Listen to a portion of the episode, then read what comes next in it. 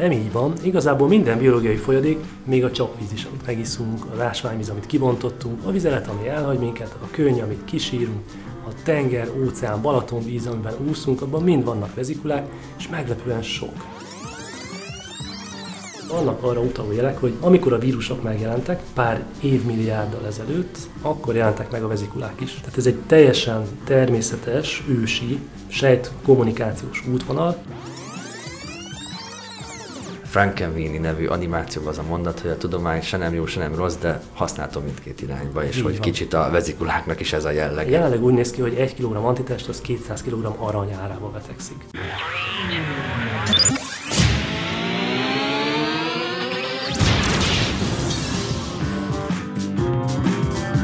Hello, hello, kedves hallgatók! Egyaránt üdvözöljük azokat a hallgatóinkat, akik nem az oktatásban a gyógyszerész hallgatók szerepét töltik be, illetve azokat, akik valamilyen úton módon ebbe a podcastbe keveredtek, és megpróbálnak jobban megismerkedni, vagy érdekli őket a gyógyszerészet különböző területeinek a témái, amelyek akár az hétköznapi életükre is hatással lehetnek. Ez a Pirules Podcast, a Gyógyszerésztudományi Kar podcast sorozata, ismeretterjesztő podcast sorozata. Itt vagyok műsorvezető társammal, dr. Pál Szilárddal, a Gyógyszertechnológiai és Biofarmáciai Intézet igazgatójával. Üdvözlök én is mindenkit, és aki kösz- köszöntötte a hallgatóságot, nem más, mint Lokodi Dávid, a PTL Gyógyszerésztudományi Kar tartalommarketingese. És itt van velünk mai vendégünk is, dr. Kvel Krisztián, a Pécsi Tudományegyetem Gyógyszerészi Biotechnológiai Intézet igazgató helyettese és egyetemi docense. Krisztián, légy szíves, mutasd be pár szóval magad. Üdvözlök én is minden hallgatót, köszönöm a felvezetést, bemutatást. Itt végeztem én is a PTN az orvoskaron, de most a gyógyszerészkar kötelékét erősítem. Kutató vagyok, oktató vagyok, immunológiában meg biotechnológiában erős a hátterem, és a téma, amit ma itt elővezetünk, az is erősen kapcsolódik ehhez. Ami nem más, mint, Dávid, A vezikulák, de ha tévesen akartam volna mondani, akkor mikrovezikulák, de Krisztián a felvételt kiavított, hogy inkább tágabb terminust vagy fogalomkört használjunk vezikulák címszó alatt, ami hát tegnap, nem, múlt hétig még magam sem tudtam, hogy micsoda, de Krisztián nagyon jó, rövid leírás alapján elmondta, hogy a gyógyszereknek ebben a kontextusban múlt, jelen és jövő triumviritusában nagyon jó volt ez analógia, hogy megvan a múltja, ami a kis molekuláké, megvan a jelene, ami a makromolekuláké, illetve megvan a jövője, ami Krisztián szerint progresszív lehet ez a, ez a ez az út, ez a, ez a vonal, ugye a vezikulák, tehát ez a, gyó- a gyógyszerek, így van. akár a gyógyszerészet jövője is. Akkor szerintem definiáljuk is, hogy mik azok a vezikulák. Krisztián, hogyan tudnád a hallgatóság számára megvilágítani ezt a témakört? Mik a vezikulák? Ezek sejtek által kibocsátott részecskék, több mérettartományban vannak, éppen ezért három fő csoportjukat szokták elkülöníteni. A, kezdjük a kicsikkel, őket hívják exoszómáknak, vírusméretűek, nagyjából így tudnám őket összefoglalni, tehát a nanométeres, mondjuk 30-200 nanométeres mérettartományba esnek. A közepes méretűeket hívják mikrovezikuláknak, ők mondjuk baktérium méretűek, tehát nagyobbak, egy olyan 200-500 nanométeresek, és akkor van a harmadik csapat, ők fél mikrométernél, 500 nanométernél nagyobbak, és hát egy, akár egy VVT méretéig is felnyújtózhatnak, VVT, azaz ugye vörös vértest. így van, Milyen jó slang. és ők, ö, nekik többféle nevük is van, de ide tartoznak például a hm, mondjuk az apoptotikus testek, amik a sejtszéteséskor szoktak keletkezni. Hú, ez olyan rendezetlenség elve. Ez Érdekes sejtszétesés. Ami érdekes lehet, szerintem, hogy abba az irányba vigyük el tovább, hogy egyrészt hogy szakmailag a gyógyszerészek és a gyógyszerészet számára hogyan lehet érdekes, és talán később pedig térjünk rá arra, ami akár mondjuk a közembereket is érintheti, hogy ugye különböző terápiák, vagy vagy hát nem is, hogy gyógyszeres, kez, gyógyszeres kezelés az megfelelő kifejezésre, de hogy kezelésekben ö, miképpen lehet ö, felhasználni ezeket a vezikulákat. A gyógyszerek jövője, az alatt mit értettél, amikor erről előzetesen beszéltünk kicsit? Én lehet, hogy kicsit távolabbról indítanék. A vezikulákat sokan tartják exotikus, ezoterikus, vagy szóval tőlük távol álló dolgoknak. Sejt által, kibocsátott részecskék sokkal elintenek, hogy biztos van, akinek benne van ez a kutatási területében, érdekli őt, de biztos ez egy szűk terület. Nem így van. Igazából minden biológiai folyadék, még a csapvíz is, amit megiszunk, az ásványvíz, amit kibontottunk, a vizelet, ami elhagy minket, a könny, amit kisírunk, a tenger, óceán, Balaton víz, amiben úszunk, abban mind vannak vezikulák, és meglepően sok. Tudok mondani néhány számot.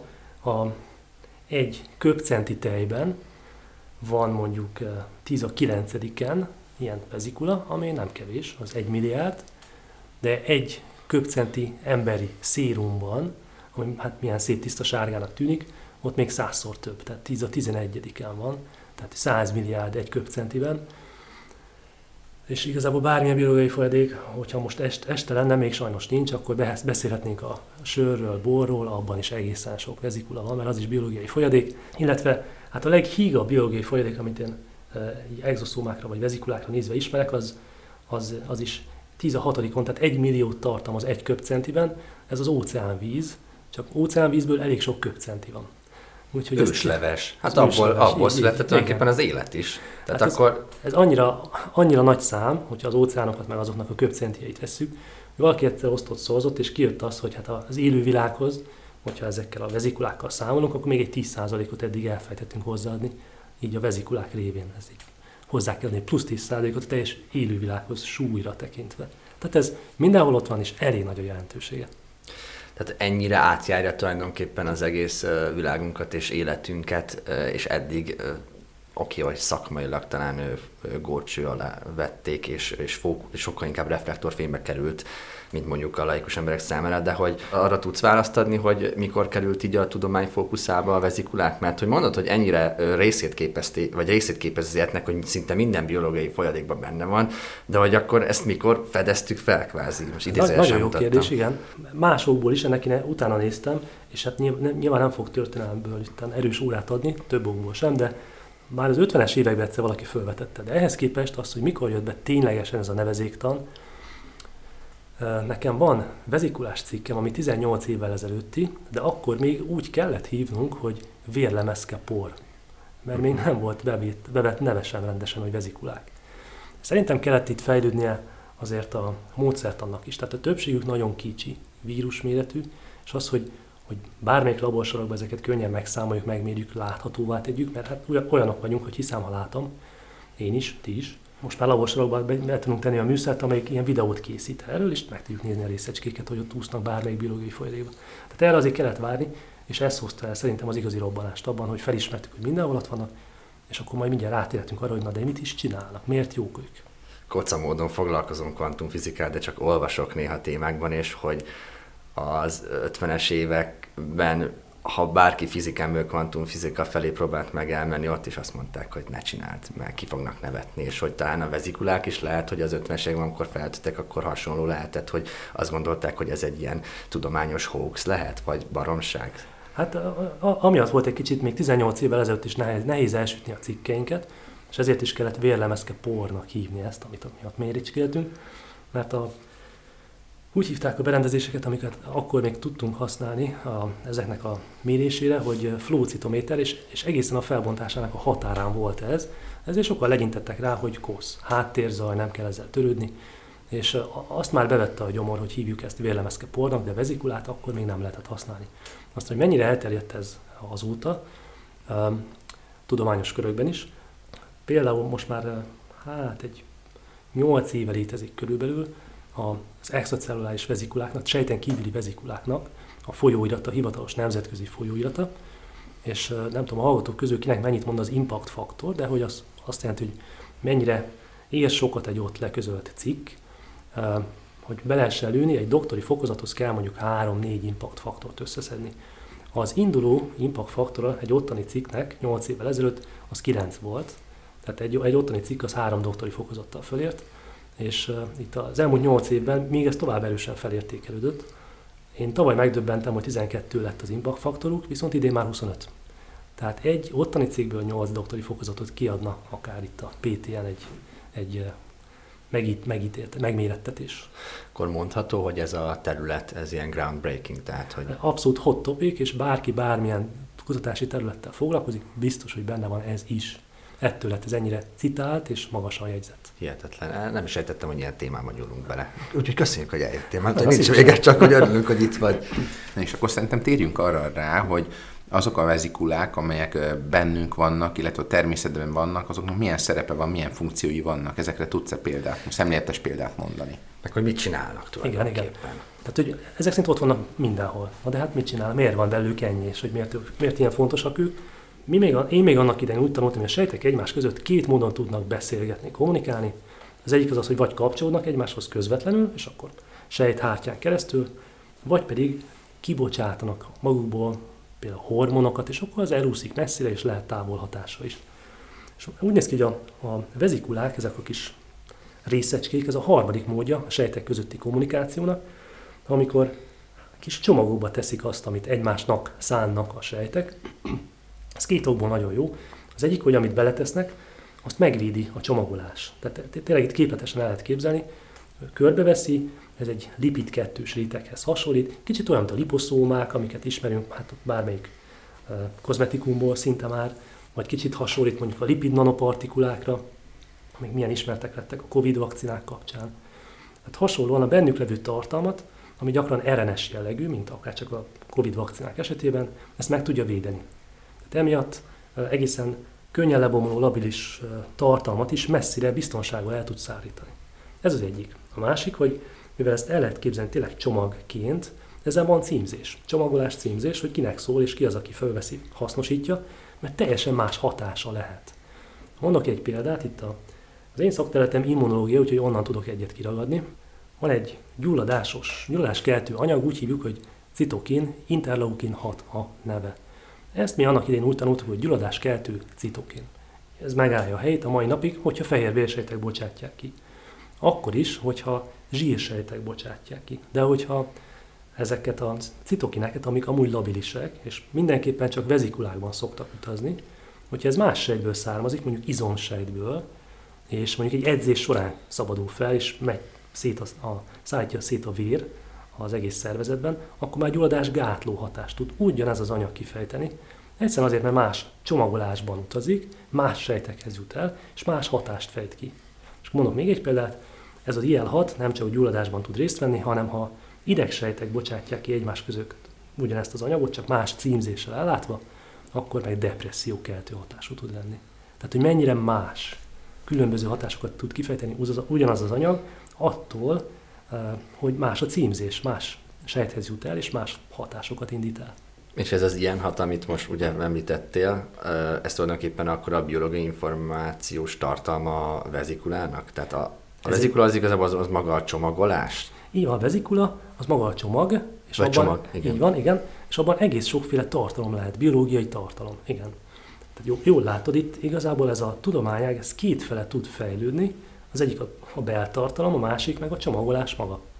Tehát sok múlik mind a kettőn. Legalább annyi múlik a csomagoláson, mint a beltartalom. Mutattál abba az irányba, hogy fel lehet ezt használni tulajdonképpen a modern orvoslásban, akár mondjuk terápiák vagy, vagy kezelés kapcsán, hogy ahogy a, a lipideknél, hogy ugye létrehozzák a lipideket, vagy a, a liposzómákat, és beletették ugye a, a vakcinákba, és ezzel jutattuk el a szervezetbe, így már képesek lehetünk mi is vezikulák létrehozására, vagy ez szintén csak ö, ö, biológiai szinten működhet, mármint hogy természetes módon működhet, vagy most már képesek leszünk erre, és akkor ezáltal akár célzottan eljutatni különböző vezikulacsomagokat olyan tartalmakkal, amelyekkel a pozitív hatást tudjuk elérni? Igen, ez, ez nagyon jó kérdés, hogy, hogy melyik a jobb út, a mesterséges vagy a természetes eredetű vezikulák. Most vezikulákat, hát ahogy mondtam, minden biológiai folyadékban van, ezért szinte bárhonnan ki lehet nyerni, és ez az egyik törekvés, hogy természetes eredetű vezikulákat töltsünk mi magunk meg mindenféle hatóanyaggal, és akkor jutassuk be a szervezetbe. Én ezzel nem tudok annyira azonosulni, azért, mert úgy kezeli ezeket a természetből származó csomagokat, mint a teljesen mindegy lenne a csomagoló anyag. Tehát nem mindegy. Az előbb a, pont az IL-6 citokin kapcsán mondtam, hogy attól függően, hogy hova jut el, teljesen más hatása lehet. Tehát látok a, a piacon, mert erre már cégek kezdenek ráállni, olyan törekvéseket, hogy mondjuk tengeri algák által termelt vezikulákat felhasználni, vagy tejtermelés mellék termékéből kinyert vezikulákat felhasználni, akár emberi felhasználás során. Az én szememben ezek nehezen tudnak egyenrangúak lenni egy emberi sejt által termelt vezikulával. Úgyhogy én egy kicsit inkább a mesterséges irány felé mennék, mert azt mi jól tudjuk kontrollálni. A másik pedig, hogy a természetes eredetű vezikuláknál még nem is tudunk pontosan mindent a csomagolásról mi megállapítani. Nagyon úgy néz ki, hogy a, ezek lipid kettős rétegek, és a lipid összetétel, a zsír összetétel az, ami befolyásolja, hogy mi lesz, hogy lesz, hova jut el. És ez sokkal nehezebb vizsgálni. Általában mi a laborban ellenanyagokkal dolgozunk, azok fehérjék ellen nagyon jók. De ezek, ezek zsírok, ezek lipidek. Tehát nagyon nehéz jellemezni vezikulákat, hogy mégis milyen az összetételük.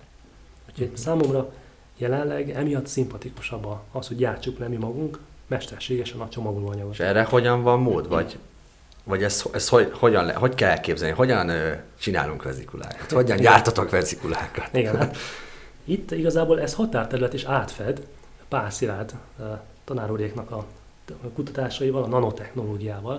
Tehát a liposzómák, a lipid nanopartikulák, ezek messziről hunyolítva teljesen vezikulaszerűek, és a sejtek is így látják először, messziről hunyolítva, tehát lehet, hogy hasonló hatásokat el tudunk ezekkel majd érni. Há, és akkor így fejtető ki akár a pozitív hatása, meg, hogy hogyan jut. És az, hogy hogyan, tehát mondtad, hogy az, hogy hova, hova jut el a vezikula, az ettől a, a zsírrétektől függ tulajdonképpen. Igen. Ezt hogyan lehet kontrollálni? Tehát, hogy amilyen, amilyen burkot, vagy amilyen csomagolást sem neki, attól függően fog mondjuk idegsejthez menni, izomsejthez menni, stb. Mivel Most még, mit laikus kérdezem azért, igen, bocsánat. Teljesen jogos, jó a kérdés. Mivel még eléggé korlátozott információnk van arról, hogy, hogy pontosan mi a zsírösszetétele, és az hogyan befolyásolja azt, hogy hova jut. Ezért mi egyelőre azt csináljuk, hogy megpróbálunk olyan sejtekkel termeltetni vezikulát, mint ahova majd el kell juttatni. Hogy kommunikálni tudja, igen, tulajdonképpen igen, mondtál, igen, hogy ez a harmadik kommunikációs esz, ö, metódus vagy csatorna. Van egy olyan kifejezés, úgy hívjuk, hogy homing, mint hogyha hazajutna. jó. Hogyha a keringésbe bejutatunk vezikulákat, akkor szeretnek ugyanarba a szövetbe eljutni, vagy ott fennakadni, bedúsolni, mint amilyen sejtípus termelte.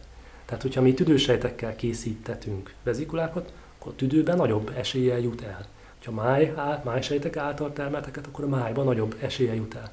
Még nem tudjuk pontosan, hogy miért, hogy is néz ki ez a lipid, zsír csomagoló anyag, ami miatt pont oda fog bedúsolni, de látszik, hogy van egy ilyen homing mechanizmus, és ez kihasználható. Igen, mint hogyha egy ilyen egy törzsből valók lennek, és igen, ezért felismerik a ilyenben egymást. Nem, nem és, és ez, ez ugye ez már kicsit így átnyúlik, vagy áthajlik a, a daganatos terápiák területére, ugyanis ott van nagy szükség arra, hogy célozni lehessen a, ezeket a vezikulákat, hogyha olyan hatóanyagot, vagy olyan anyagot csomagolunk a vezikulákba, amelyeknél nem kívánatos az, ha máshol dúsulnak föl, ha, ha jól értem. Így van. Sőt, itt azt, a, azt az iróniát is még megjátszhatjuk. A természetben a daganatok maguk szintén termelnek vezikulákat, és felhasználják ellenünk. Tehát ugye egy, egy rossz indulatú daganat először kifejlődik valahol a szervezetben, és később abból lesznek áttétek, metasztázisok. De ez nem olyan egyszerű. Tehát mondjuk egy tüdődaganat csinál agyi metasztázist, áttétet, az, az, az kemény munka részéről, sajnos megcsinálja, de, de nem olyan egyszerű, mégis megoldja. Át kell jutnia például a véragygáton. Azon elvileg nehéz átjutni, de megoldja.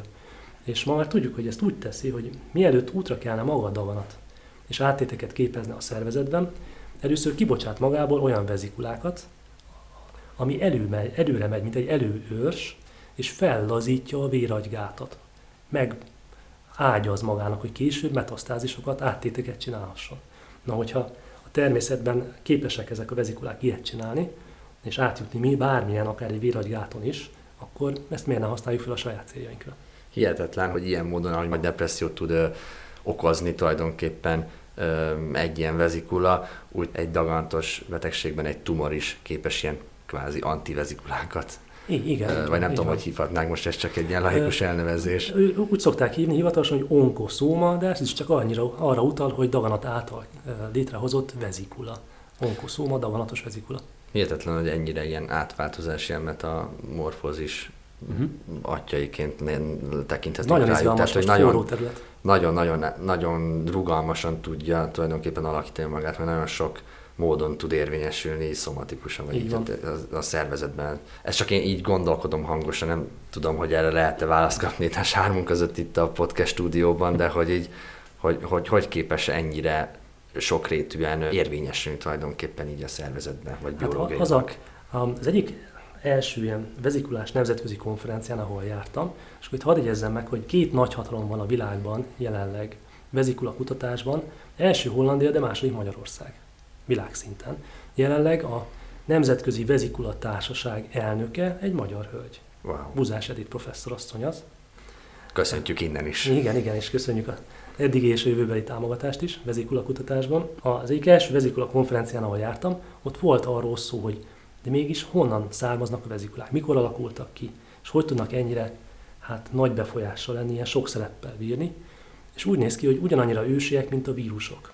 Tehát az exoszómák, a kis vezikulák, azok vírusméretűek, és vannak arra utaló jelek, hogy amikor a vírusok megjelentek, pár évmilliárddal ezelőtt, akkor jelentek meg a vezikulák is. És valószínűleg egy időben, tehát ez egy teljesen természetes, ősi, sejt kommunikációs útvonal, amit maguk céljaira eltérítettek a vírusok is. Tehát ez velünk van évmilliárdok óta, úgyhogy volt idő kireszelni azt, hogy ilyen finoman és ilyen sokrétűen tudjanak befolyásolni vagy szabályozni dolgokat. Frankenweenie nevű animációban az a mondat, hogy a tudomány se nem jó, se nem rossz, de használható mindkét irányba, és Így hogy van. kicsit a vezikuláknak is ez a jellege, hogy így Igen, így van. a természet tudja használni ezt káros módon, de mi meg természetes módon tudja jótékony módon is használni, Ez de abszolút így van. vissza tudunk térni így a, esetleg a, a daganatok kezelésének a témájához. Persze. Ahol mi látunk arra nagy forradalmi újításokra lehetőséget, hogy hát ezek csomagok, amiben be tudunk tenni érzékeny anyagot, ami egyrészt vannak olyan érzékeny daganatellenes szerek, amiket meg kell védeni, mert lebomlanának, tehát hogy ne jusson ki ezért, vagy azért ne jusson ki túl korán, vagy olyan szövetbe, ahol nem szükséges, mert toxikus. Tehát azzal, hogy mi becsomagolunk valamit, egyrészt megvédjük magát a becsomagolt anyagot, meg a környezetet is attól, hogy onnan kijöjjön, hogyha elég jó szivárgás álló az a csomagolás. Meg hát a célzást is meg tudjuk ezzel oldani, tehát hogy eljusson olyan területre, szelektíven, specifikusan, bedúsuljon, utána menjen a daganat sejteknek, és ott fejtse ki a hatását, ahol kell. Viszonylag azért maga ez a mechanizmus, amit így most leírtál, ez így, így, ez így könnyen érthető, meg ez így könnyen kivitelezhető is? Könnyen megfogalmazható, Könnyen Azért a- megfogalmazható. Igen, mert nagyon egyszerűen elmondtad. Igen, de azért a laborban ezen lehet eh, molyolni és izmozni és izzadni. De hát én is tudok már 64 cégről, amelyik ö, exoszóma, ez, ez csak a kis mérettartományú Igen, ez a legkisebb, ugye? Igen, exoszóma termékekkel próbál piacra jutni. Tehát ez sok, ami, ami eléggé a semmiből jött elő néhány év alatt. És hogy kell elképzelni ezt a terméket, hogy ugye ez milyen a, mi a gyógyszerforma idézőjelesen? Eh, Én én a legutóbbi ilyen nagy nemzetközi vezikula konferencián, amelyik ilyen hát ipari gyártásra volt kihegyezve, ott láttam már, találkoztam egy amerikai céggel, amelyik bioreaktorokat árul, 500 liter, tehát fél köbméteres bioreaktort, ami direkt arra van kihegyezve, hogy vezikulákat, exoszomákat gyártsanak, és a végén ki tudnak tenni az asztalra egy liternyi olyan folyadékot, amiben van 10 a 17-en ilyen vezikula, és ez egészen ilyen mézszerűen sűrű, annyira sok bennük az, a részecske, és kicsit ilyen szürkés színe van, tehát az, a, a gyártás technológia már ott van, és keresik a konkrét orvosi felhasználásokat. Még nem eldöntött, hogy ö, szájon át orálisan alkalmazzuk ezt, vagy közvetlenül a véráramba injektálva, esetleg intravénásan. E- Ez még ez így megosztott a tudományba? Legpraktikusabb, meg fájdalmatesebb nyilván az lenne, hogyha a szájon átszedhető lenne. Így van. Egyelőre, amit én látok, hogy viszonylag könnyen megoldható, azok a depó injekciók, tehát hogy beadható, nem muszáj a véráramba beadni, Uh-huh. és ez lehet ilyen elnyújtott felszívódású, hatóanyag leadású. Ezekre már van mód, és ezek azért jól tolerálhatóak, tehát ezek nem jelentenek annyira invazív beavatkozást. Pláne ahhoz képest, hogy milyen komoly betegségeket tudunk ezzel, ezek- ezzel fogást találni. És egyébként van más terület is, ami, tehát mondjuk az onkoterápiák, vagy mert mondtad, hogy, vagy lehet, lehet, nem beszélt, lehet, hogy csak előtte beszéltünk róla, ugye, hogy ö, ez teljesen nem feltétlen venni át most még így előzetesen a, a, a kemoterápia szerepét a, a daganatos betegségek gyógyításában, hanem anyugtálva, vagy hogyan fogalmaztál, igen, tehát, tehát kiegészítve tudna érvényesülni. Valószínűleg az engedélyeztetésben is először kiegészítő agyuváns ke- Agyuváns. eh, kezelésként lehetne használni, de könnyen elképzelhető, hogy később ez megállja önmagában is a helyét. Még egy picit ott el akartam védeni a vezikulákat, tehát hogyha minden ott, mindenütt ott vannak, és pont az egyik példa, amiben beleugrottunk, az az, hogy, hogy a daganatsejtek hogyan használják fel ellenünk. E, Nyilván nem csak ilyen példákat lehet felhozni, tehát számos olyan eset van, ahol ismerjük azt, hogy teljesen normális, átlagos hétköznapi folyamatokban miért jó az, hogy ennyire tele vagyunk vezikulákkal. Tehát az embryonális fejlődésben benne vannak. Az, hogy eh, hogyan alakul az anyagcserénk, hogyan vedünk vissza baktériumokat, vírusokat, gyulladásos folyamat kialakul, vagy éppen visszaszorítunk egy gyulladást, ezekben mind ott vannak a vezikulák. És akkor itt szeretnék egy kicsit tovább menni ezzel a vonallal, hogy például gyulladás gátlásra is valószínűleg nagyon jók lesznek. A legerősebb gyulladás gátló szereket itt találjuk jelenleg a modern gyógyszerészetben, ez a gyógyszerkészítés jelene, az a, azok az autoimmun betegségek, ahol gyulladás gátló ellenanyagokat tudunk használni. Ezek a makromolekulák. Ezek a biológiai makromolekulák, így van, ellenanyagok, vagy antitestek, vagy immunglobulinokat lehet szinonimákkal dobálni, de ezek mind ugyanazok, amelyek a legerősebb ismert gyulladásgátló anyagok, így van. Ezeknek elég nagy a piaci értéke, a biológiai makromolekuláknak. Tippeljetek egyet, hogy Szilárd lehet, hogy tudja, akkor te tippelj egyet esetleg, hogy mondjuk egy kilogramm ilyen biológiai makromolekula ellenanyag, amit autoimmun betegség kezelésre használnak, és gyulladásgátló hatású, egy kilogramm az hogyan viszonyul árban mondjuk egy kilogramm aranyhoz képest. Hányszor ér többet, mondjuk egy kilogramm Hát, arany? mennyire lehet hozzá viszonyítani? Ér el annyit egy kiló antitest, mint egy kiló arany, vagy esetleg többet? Én szerintem biztos többet ér. Szerintem jó irányba.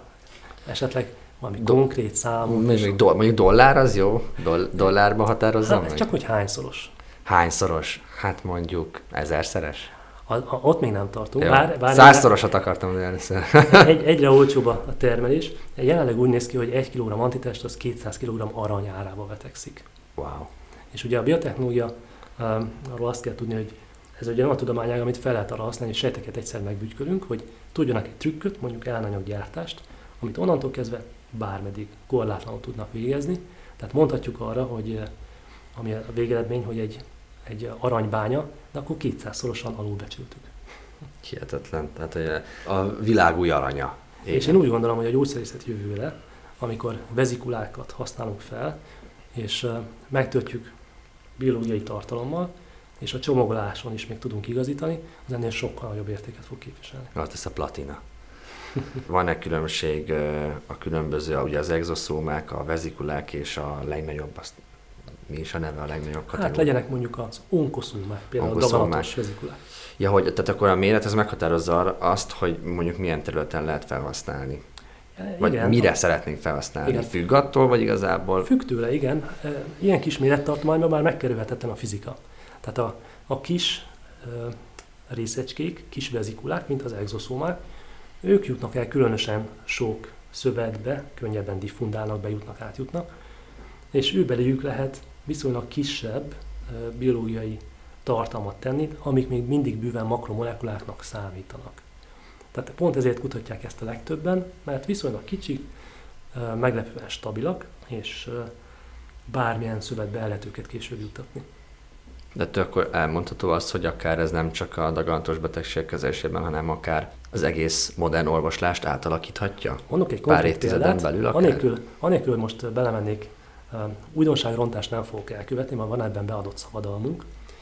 Uh, számunkra egy uh, elég komoly uh, ihletet adott a természetben a sport. Ugye az ismert volt már régóta, statisztikák mutatják, hogy aki rendszeresen sportol, az egy csomó betegség ellen védett. Lehet ez, a csomó krónikus betegségre igaz, lehet ez szívérendszeri, lehet ez cukorbetegség, elhízás, csontritkulás, agyi, demencia, daganatok, ezek mind benne vannak. És mi csináltunk is egy olyan programot, hogy egészséges egyetemistákat, hát lusta fiatalokat verbuváltunk. Ez a része könnyen ment, és utána rávettük őket, hogy egy fél évig személyedzővel csináljanak rendszeres testmozgás. Itt már volt egy kis lemorzsolódás. Gondolom. Bennük vizsgáltunk mikroelleneseket, vannak ilyen nagy áteresztő képességű módszereink, megvizsgáltuk mind, az, mind a 800 ismert mikroellenest, ami egyfajta biológiai tartalom, ami gyakran van vezikulákban. És a végén le tudtuk szűkíteni 11-re, 11 mikroellenesre, ezek biológiai molekulák, amik lényegében minden krónikus betegséget lefednek. Tehát az összes, amit az előbb elsoroltam. Szívérrendszeri, cukor, anyagcsere, elhízás, csontritkulás, demencia, daganatok. 11 mikroellenessel ezek mind megelőzhetők, úgy néz ki, és mi ezekkel el is kezdtünk foglalkozni. Tehát megvan az a két-hármas kombináció, amivel mondjuk a legdurvább tüdődaganat sejteket megállítjuk, toxikus mellékhatás nélkül. De vannak tipjeink ugyanígy emlődaganatra, prostatarákra. Ezekkel foglalkozunk jelenleg, ilyen vezikulákkal, amiket nek a, még egyszer az ihletet a sport tudomány adta, tehát ezekről tudjuk, hogy nagyon potensen képesek megakadályozni a kialakulását, vagy a terjedését mondjuk egy daganatos betegségnek, ezt, ami mesterségesen létrehozzuk, beadjuk, azzal hogyan lehet daganat sejteket megállítani, daganatot kezelni. Húzamosabb és intenzív testmozgás ilyen jellegű vezikulákat termel tulajdonképpen, hogy következményeként ilyenek termelődnek bennünk. Igen, azt, azt az előbb elhagytam, hogy egészséges fiatalokból indultunk ki, és akkor a kapott eredményünket visszanéztük olyan idős embereken is, akik már 40 éve sportolnak legalább, tehát van benne némi munkájuk, és ugyanezeket a, ugyanezt a 11 mikroárást kaptuk vissza, amik természetes vezikulákban ott vannak, és védenek ezektől a krónikus betegségektől. Akkor nem az, hogy mozogni kell. Ez így van, abszolút. Ez az egyik legolcsóbb és legelérhetőbb megelőző és kezelő gyógymód. És most már vezikulák szintjén is alátámaszthatjuk, hogy irányfutni.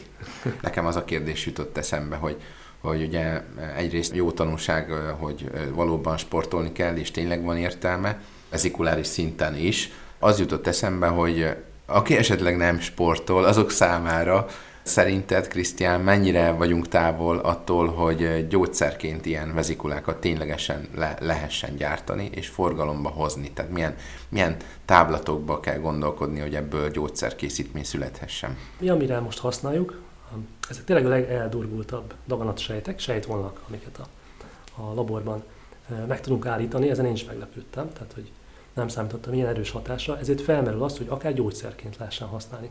Tehát nem a megelőzésre, hanem egy kialakult betegség kezelésére. Én látok rá lehetőséget, de azért nem szeretnék senkit leveszélni a sportról. Azt gondolom, hogyha már itt az ellenanyag kapcsán, ami csak a jelen és 200-szoros Így van, aranyhoz értékről képest. beszéltünk aranyhoz viszonyítva, akkor gondolom attól elég távol, hogy hogy vezikuláris táplálékkiegészítőket szedjünk, annak, annak függvényében, hogy egészséges életmódnak tudjuk szentelni az életünket. Gondolom ez annyira távol, hiszen olyan drága. Jó, hát a legolcsóbb úgy látszik az, hogyha elkezdünk, hogyha még nem sportolunk, akkor most gyorsan kezdjünk el. Ezt mindenképpen. És aki most most hát tudja, hogy milyen folyamatoknak köszönheti azt, hogy egészséges, vagy hogy pozitív hatásokat fejt ki, így a, mind szomatikusan, mind testre kiadó, mind pedig akár mentálisan is. Ez, ez így van, ahogy szoktuk mondani, az egészség minden pénzt megér, aranyon felül is. Egyébként a pszichiátriában lehet jövő a vezikuláknak? Ennek kapcsán olvastál valamit, ennek kapcsán már mondtad, hogy depresszió, illetve demenciánál Igen. is Tudom, hogy ott is a, a sejtekkel kapcsolatba hozható a demenciálapot, hogy ott öregednek el. De ezek szerint pszichiátriában is esetleg lehet jövője? Én egész biztos vagyok benne. Nem foglalkozom pszichiátriával, de eddig nem találkoztam olyan kutatási területtel, ahol ne lenne a vezikuláknak szerepe. Igen, ezt mondtad, minden tárgyár, minden tárgysző. Igen, igen. Hát én annyival szoktam zárni ezt a témát, hogyha nálam landol a szó, hogy kicsi a vezikula, de erős, tehát ezt így szoktam használni. És vezikulák ki a jövő. Ez így van, így van. Hát izgalommal várjuk egyébként a nálatok is zajló kutatásoknak Igen. majd az eredményeit. Lehet, hogy következő évadban, vagy akár két évaddal később, ha már eltelt annyi idő, akkor leülhetünk és levonhatjuk a konklúziókat, vagy újabb updatelt információkkal tudsz elni hozzánk. Igen, és esetleg a, a bennünket hallgató gyógyszerész, orvos, illetve fogorvostal hallgatók, valamint biológus hallgatók, figyelmébe ajánljuk dr. Kvel Krisztián és kutató csapata cikkeit, hogy keressenek rá, mert hasznos információkat olvashatnak a vezikulákról. Meg ez egy talán jövőbeni karrier alternatíva is, tehát vagy egy kutatási alternatíva. Abszolút, és, és még egyszer azt mondjam, hogy hál' Istennek ebben Magyarország nagyon erős. Jó? Tehát ebben ebben pont van hátszerünk szerencsére. Egyrészt is gondolom, hogy van egy olyan háttér, ami, ami úgy teret ad és olyan támogatást ad ennek a témának a kutatására, ami egyrészt, ahogy te mondtad, hogy ez egy ilyen groundbreaking hot topic, tehát hogy biztos, hogy van benne jövő, és nem mellékes, tudom, hogy nem az anyagi vonzat számít, de hogy azért gondolom, hogyha, ahogy te is mondtad, ennek gyógyszeripari szempontból is van jövője, akkor ez mindenféle téren kifizetődő lehet, és nem egyéb mellett pedig azért olyan eredményeket lehet majd gondolom letenni az asztalra, amik ténylegesen így orvoslás, vagy orvos történeti szempontból Ez abszolút így van, lesz. igen. Tehát, ö, tudom, hogy az anyagiak fontosak, de ezt mondhatjuk egy aranybányának, de akkor nagyon-nagyon alulbecsültük, igen. Köszönjük Krisztán, hogy eljöttél. Örömmel Reméljük, hogy majd még tudunk beszélgetni a podcast kettőmből, és a hallgatóknak is köszönjük, hogy velünk tartottak. Legközelebb decemberben találkozunk, hogy milyen témában azt még nem áruljuk el, de izgalmas lesz. Nemzetközi vizekre is akár evezünk benne. Két terület fog találkozni, a gyógyszerészet és a kozmetika, én talán elárulhatunk előzetesen. Igen, köszönjük szépen a hallgatók figyelmét, minden jót kívánunk mindenkinek, sziasztok! További szép napot, és sziasztok! Szervusztok, köszönöm.